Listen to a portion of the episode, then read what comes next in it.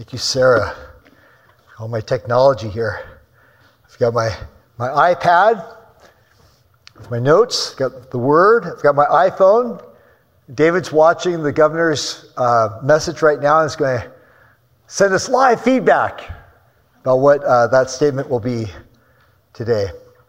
Praise God that we have this time together to worship together. I believe that everyone here who's, who's been worshiping live with us, five months, we haven't had any case of COVID related to worship together. Praise God for that. But I think we can attest to, to it. And for you at home, if you've been able to visit us or not, to say this has been a very special time to be uh, together in worship. And so we invite you at home to also be with us here in this place. Pray this is a, a special time of God's anointing for us to be hearing God's word and pray that God would help me say what he, he wants me to say this morning. So today we have our seventh and final building block in our series, uh, Built to Last, when church was, was family. we we've been looking at these building blocks that Jesus has designed, he's integrated into the very fabric of how a church is built, the genius plan that he had for his church to withstand anything that comes our way, any storm, any, any attack. These seven building blocks, these living blocks that a church is meant to be built upon, so it will last. And so, just by way of review, this is our last Sunday of seven. Uh, this will be the last week that we have uh, small groups meeting, uh, probably at Zooming uh, today. Uh, the, just uh, by way of review, the first one was that we're to be a spirit filled church. We're to be gospel driven, Christ centered, Bible based, a peacemaking church, a well led church, and this morning, even as Sarah mentioned, and so did Cindy, an outward focused church. And so you'll hear me talk about being an outward focused church, and I'll combine that with being a generous church, because I think those two go together being outward focused and generous. And we see that in the church in Antioch. They were a very much an outward focused church and a very generous church as they were pursuing following our Lord, and we can learn from them. So let's read together. Uh, this will be on the screen, and, and you can look at your own Bible at home or as you're sitting here or your tablet. Acts chapter 11, verse 27 and following. It says, During this time, some prophets came down from Jerusalem to Antioch. One of them was named Agabus. He stood up and through the Spirit predicted that a severe famine would spread over the entire Roman world. This happened during the reign of Claudius. The disciples, as each one was able, decided to provide help for the brothers and sisters living in Judea. This they did, sending their gift to the elders by Barnabas and Paul.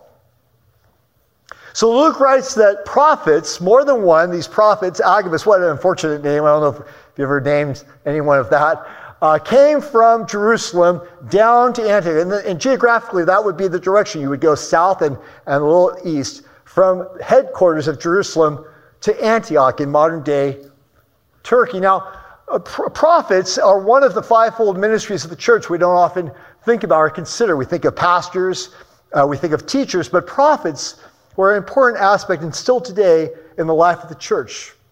Now, when we think of prophet, what do we often think of? We think of someone who can predict the future, can, can read the tea leaves or magic eight ball and kind of predict what's going to come. And that's not really what the scriptures speak about when they talk about the gift of prophecy, the spiritual empowering of those God calls and anoints to be a prophet.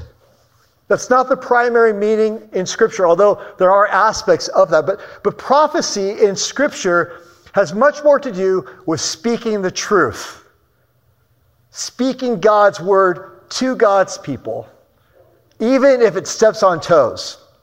People with the spiritual gift of prophecy uh, don't mince their words, they, they just say it how they see it. And oftentimes, in saying that, thus saith the Lord, they're calling out sin sin of hypocrisy, greed, corruption. And prophets don't mind if they lose friends over saying what's true.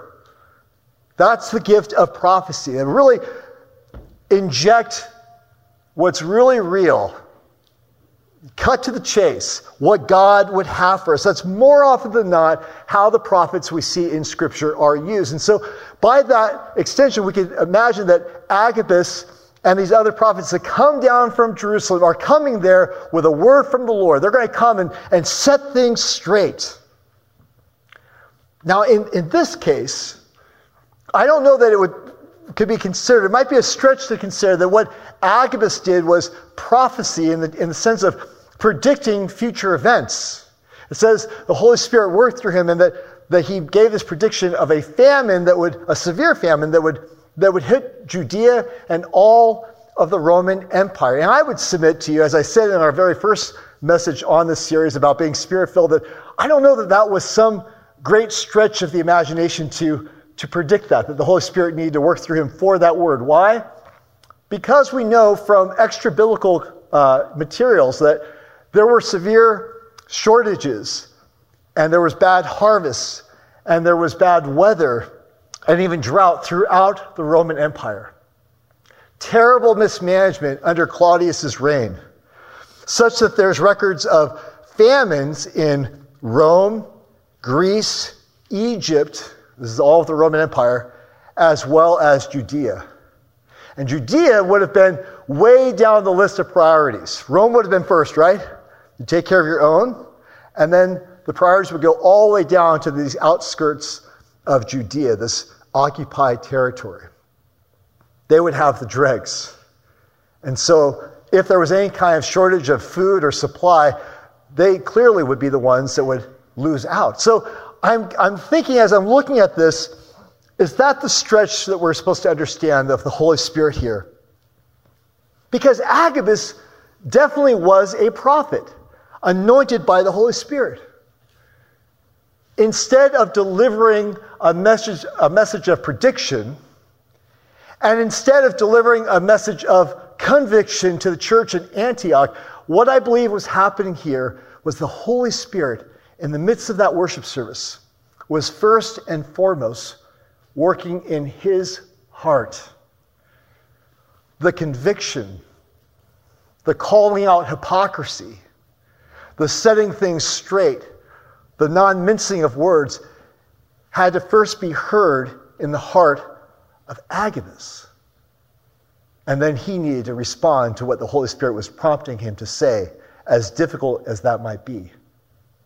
Remember the context. Those of you who've been following along for some time, you know the context of the story. Here it is the church in Jerusalem, the first church commissioned by Jesus to go forth and take the gospel to the ends of the earth. Here in Jerusalem, the first place where the Holy Spirit came with power and anointed the disciples and the apostles to be able to speak gospel truth to God fearing people from every type of tongue and tribe that were gathered there in Jerusalem. They were charged to go and take the good news to the nations, and yet the church in Jerusalem was predominantly a Jewish church. Now, are some examples in Acts some one offs of examples of taking the gospel to Gentiles, only a few. They can look at Acts chapter 8, uh, the Ethiopian eunuch uh, who's converted. There's one. An inward focused church would always hold out that one example. Hey, we have that one uh, Ethiopian, right? We're an outward focused church. We, we got that one example, right?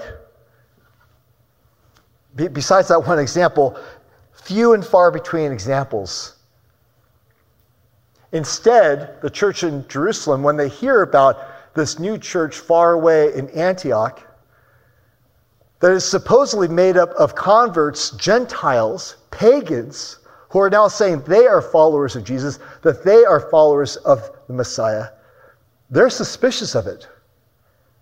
From the get go, that's why they sent Barnabas in the first place, to check things out. What's going on here? This seems a little shady. Because we know these people in Antioch are not following Jewish customs. And now, here a year has gone by, and so now Jerusalem has to ratchet up the rhetoric, aren't they? Let's send Agabus and a couple of our prophets. They'll straighten them out. What happens when they get there? Well, they see what Barnabas saw. They see a spirit filled church, a gospel driven church. They, they see that Christ is at the center of everything they're doing. They're, they understand that over the course of a year, both Barnabas and Paul have been teaching this church God's word. They can see this as a church that is a peacemaking church.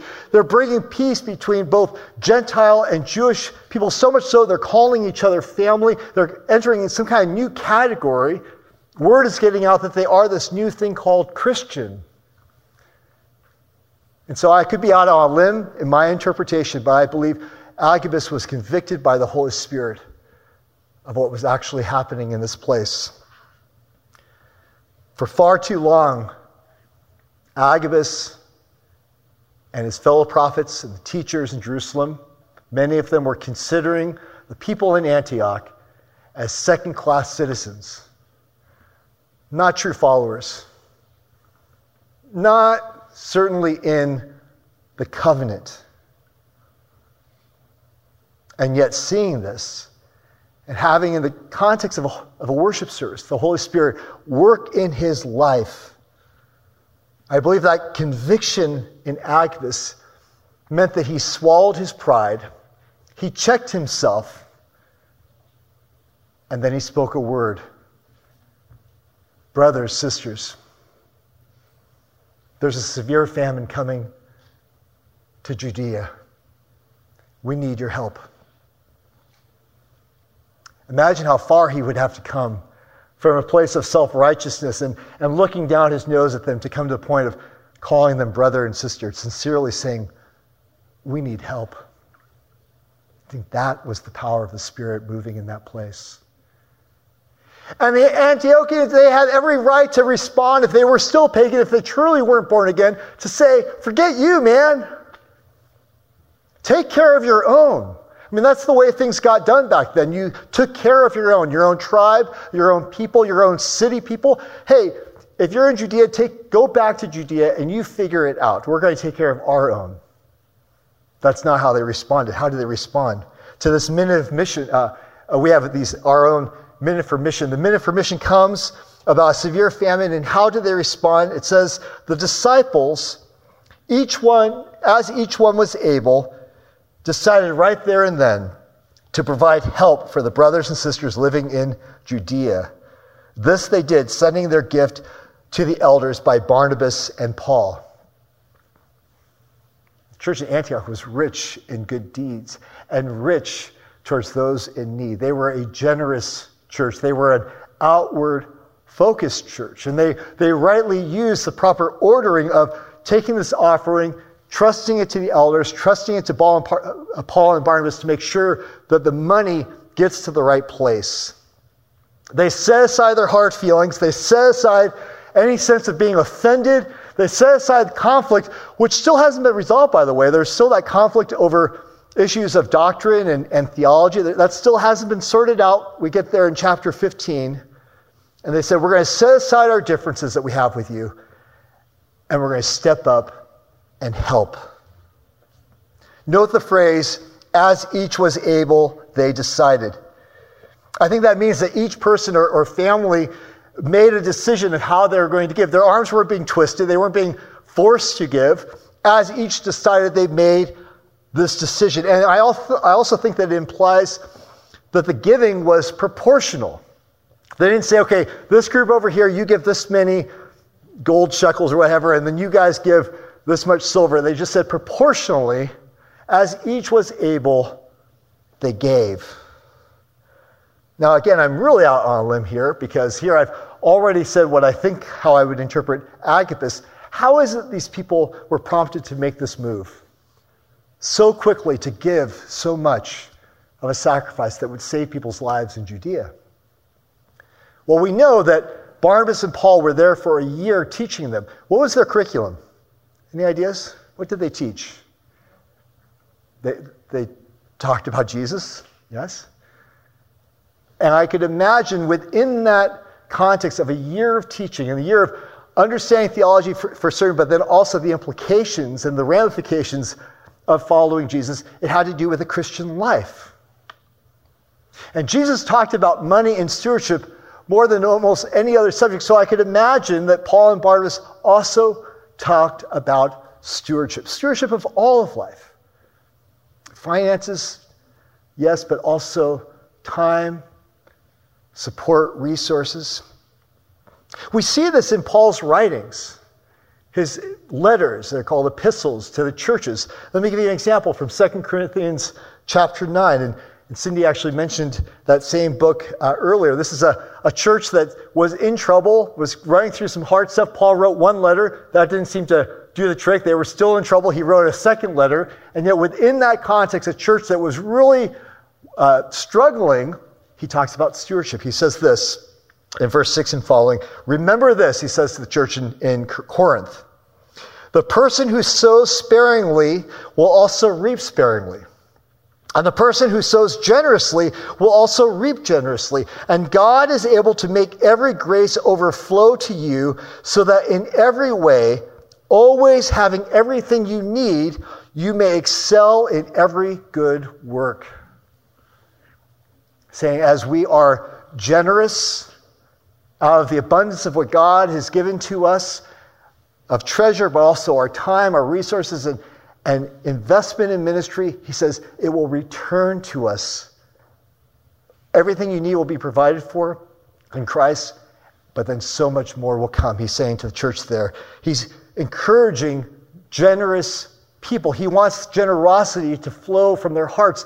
He says, God loves a cheerful giver. And then it says in verse 10 and 11, Now he who supplies the seed to the sower, he's using an agricultural reference here, and bread for food, will also supply and increase your store of seed and will enlarge the harvest of your bank account. What does it say? No, righteousness. It will increase the storehouse, the harvest of your rightness with God, your fellowship with Jesus. You'll be living more and more the new life of Christ and experiencing his righteousness. You will be enriched, quote, in every way so that you can be generous on every occasion. And through us, your generosity will result in thanksgiving to God. It's going to make God happy. It's going to please God that his people are generous. So, what was he teaching? What do we teach as a church? That God owns everything. Yes and amen? Cattle on a thousand hills, and he has graciously given us the precious gift of his son that we might have new life. And now, out of the reservoir, the, the uh, countless reservoir of God's riches, he gives us different amounts in different ways blessings, material blessings, blessings of opportunity. As stewards of that for his good purposes, for his glory and for our ultimate good. This is the outward mindset that I believe was being taught to the church there that we need to teach as a church here. You know, funny thing, my, my previous church uh, changed up the order of service, which probably hadn't happened since the 1950s. I'm not even kidding you. Uh, when I was there, they, we, they decided they wanted to take the offering before the sermon and not after the sermon when I was there. And that was because uh, there was some grumbling among uh, the brethren that my sermons were too convicting when it came to stewardship. Uh, so I, I, hope you haven't been too convicted yet. Maybe you have. But uh, apparently, I just was, was too much of, of, a, uh, of a cause of consternation. So they said, let's take the offering ahead of time before Pastor Pete gets to speak. And why was that? Because, well, once a year, the offering uh, would be taken for the, for the year. Once a year, there would be a stewardship campaign, a couple of quick messages, and one sermon. And the pastor sort of, I don't know, hmm, I'm so sorry, I have to talk. We got to talk about money. We got to talk about giving of our time. Uh, so sorry. Uh, I don't know about you. I was unapologetic. Yeah, we need you, church. Let's step up, church. Let's serve. This is central to what it is to be a Christian, steward of all that God's given us, to be an outward focused church. So I know I'm sort of preaching to the choir here, literally. Look, I'm seeing everyone sitting here with masks. Maybe you at home too. You get it. This is key to living out the Christian walk. In our response to what God has given us, his riches left in heaven, becoming poor that we might become rich. And so, for you here in Sanctuary, maybe you at home, you probably have heard this. There could be cringeworthy. Here he's going to talk about, about stewardship, but it's not really. It's a source of great, great blessing. The tithe, 10% of our pre tax income, is a proportional way of giving to the kingdom work. We know this is taught in Scripture. We also know that Jesus fulfilled the law. That means he filled it full of meaning. What does Jesus say in the Sermon on the Mount? You have heard it said, but I say to you, and he always brings it, he ratchets it up, doesn't he? You've heard it said, this is what's required of you. There's so much more being asked of you. Take on, on, me, on yourself my yoke. It's easy and light, and you will follow me. And so, in the same way, Jesus says to us, Yes, this is the law, but we're going to fulfill it. We're going to expand that meaning. And I share this for just a moment here, not by way of tooting my horn or for you to say, oh, well, Pastor Pete and Cheryl, but I think that's important for you to know what your pastor is doing, right? We're not just preaching it, but we're trying to walk it. So I want to share with you about my own stewardship of God's resources and tell you up front, and she's watching from home, Cheryl, my beautiful wife of 26 years, she taught me how to be a better steward of our resources. I was making eight bucks an hour when we were first married, and she said, We're going to give 10% of it to the church. I said, What now? Wait, what? we're going to do what? But God is faithful and God has blessed us. And so, church, we do give 10% of our income pre tax to the church, to the ministries of, of our church. And that is the beginning of our giving. We also give to our mission council, to our deacons ministry, to various other charities, and perfect strangers. I've got my mother in law right here in the second row. She's modeled that to me and to us as well. Out of the riches of God's grace, He's been so generous to us. We teach here at MVC proportional giving, giving a percentage of your income from the reserve God has entrusted to you. Now we know this. We know the cold hard facts are the average American evangelical gives about 3% to, the, to kingdom work.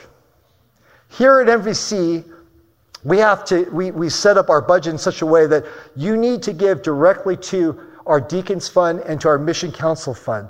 And we encourage you to do that yearly. We're, or round, round the clock yearly we're sharing minute for missions we're sharing opportunities to serve even now especially coming into the holidays. But if you take all of the income to the church if we're sitting around the church a big uh, family table we're talking about uh, our finances as a church our giving towards outreach towards kingdom purposes through deacons and missions makes up 15% of that total income.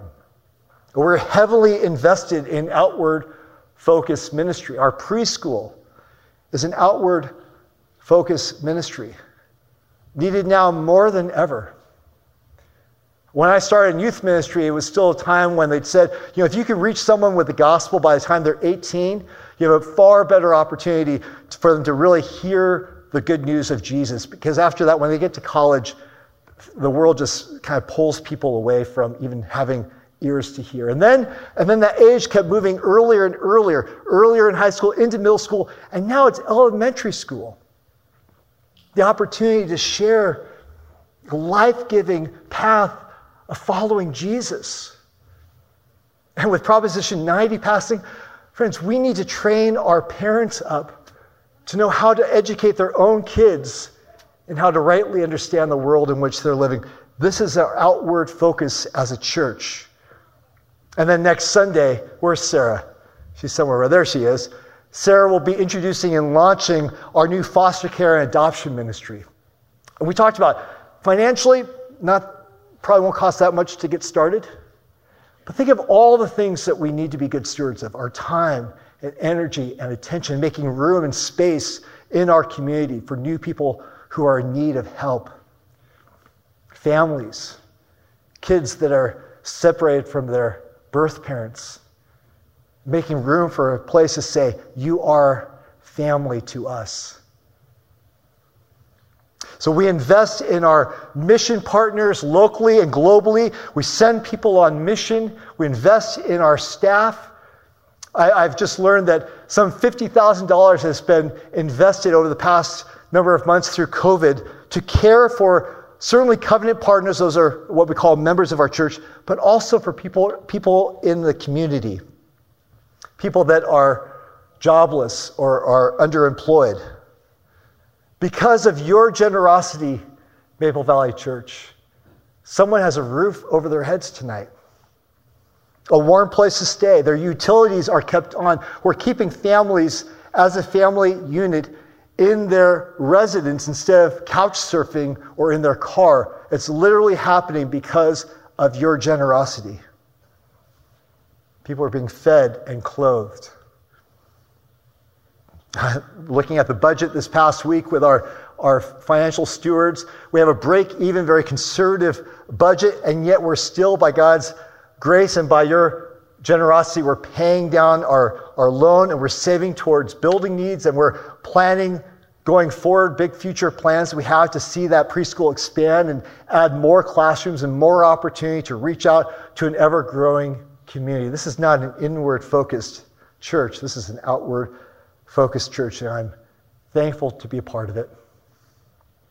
So we see the church in Antioch being outward focused, generous, sending their leaders their best of their best to go plant churches supporting them on mission trips. We'll see Paul and Barnabas go out on their first mission trip and come back. Later, Paul and Silas going out and coming back, out and back. And think about, if we had more time to talk about all those that have been raised up in this church who are out in the mission field, who are now serving in churches. But more than that, so many more who've been trained up and are using their vocation outside of, of straight up ministry, but in, in all forms of service in our community and, and expertise and profession and being light and salt and Jesus followers in businesses, in classrooms, in offices.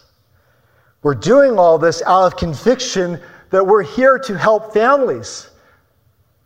And we're called by God to give away ourselves to his service, to his ministry. And what a strange time this is. This would normally be the time with our Say Yes campaign that we'd have so many volunteers. We'd have at least 50 volunteers on a Sunday morning running our children's ministry. All of that is somewhat on hold, isn't it? It's sort of strange. David's sending me an update here on, on all that's happening, restrictions through December 14th. Okay. So far, he's saying 25% capacity, no choirs, ensembles, or bands, only solo. Do you really want to hear Rob Wood sing just himself? Won't that just ruin our worship? Won't that just be terrible? See, I think God's got a great sense of humor just like you do. Oh, this is going to be so hard. No, it's not. That's what the church is built for. We're built to last. Is what's happening right here. That God will meet, listen, for those of you who are struggling with this, this question, Lord, what's coming? What's coming? Let me say this God will meet any need created by our generosity. So we will keep on investing resources to advance God's kingdom, friends. God will sustain us through these hard times for good times that are to come. Amen? We exist as a church for other people. Yes, for our covenant partners, those that call this church their home, but for perfect strangers. We exist to bless our enemies, even. That's what Jesus wants us to do. Pray for your enemies. What good is it, he says, what good is it to love those who love you back? He says, You be a follower of me, love those who don't love you. That's why we exist as a church. The moment we start to think, well, let's let's huddle up, let's tighten, let's tighten up, maybe we should should cut back on some of that outreach, Pastor Pete. Maybe we should trim the sails a bit more, take care of our own. We have to be re- reminded of Jesus' words. John 10 16, he says, I have other sheep that are not of this fold. He's talking about being the great shepherd who brings in his sheep. He says, There's other sheep that are out there. He says, I must bring them also. They too will listen to my voice, and there shall be one flock and one shepherd. Christian Generosity is a lifestyle, folks. Open our eyes, Holy Spirit, to see the needs around us. Like Agabus, to see in people that we would otherwise write off and say, no, no, they're, they're not the kind of people that comes to our church. Help us to see, Lord, what you see. Help us, Holy Spirit, to have a heart like you have a heart for the lost and the lonely in this world. That's why we exist as a church. For all that He's given to us, though He was rich, yet for our sake, He became poor, so that you by His poverty might become rich. These new stay at home orders will be a challenge, but that's what we're built for, right, church? That's what we're built for. Our goal is to follow Jesus, to obey his great commission and his great commandment. We will continue to do that with all these seven blocks at work.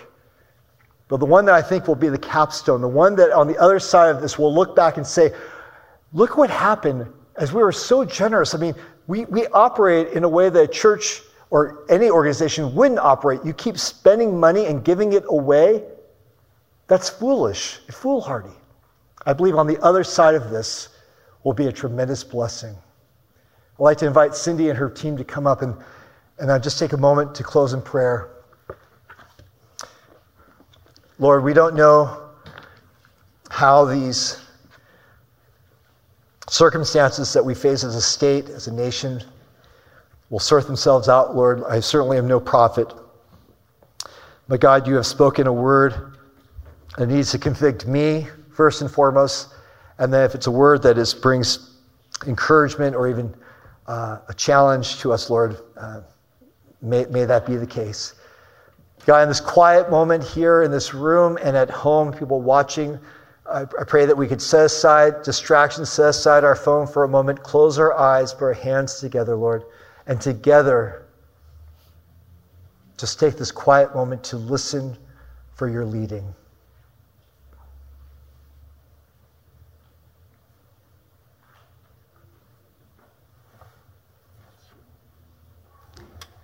Holy Spirit, we pray for those in our community that are really struggling right now. Pray for the lost and the lonely. Pray for all those that are saying right now, I can't take another stay at home order. God, help us to be the church, to reach out in love with, without any motivation for anything in return to ourselves, but simply, Lord, to bring your blessing to one another and to other people. We pray, God, that the gospel message would be heard and that we would preach it to ourselves this day and always. I love how Cindy began the worship of, of saying we need to be reminded of the goodness of God in our lives. Thank you, Lord Jesus, for all that you've done for us, Lord, that you went to Calvary it says in God's word, setting aside its shame, Lord God, you, you went to Calvary for the, for the incredible gift set before you, the goal of our salvation. Lord God, may we walk in the footsteps of your Son, our Lord, and truly be, genuinely be worthy of the name Christ follower and disciple. Amen.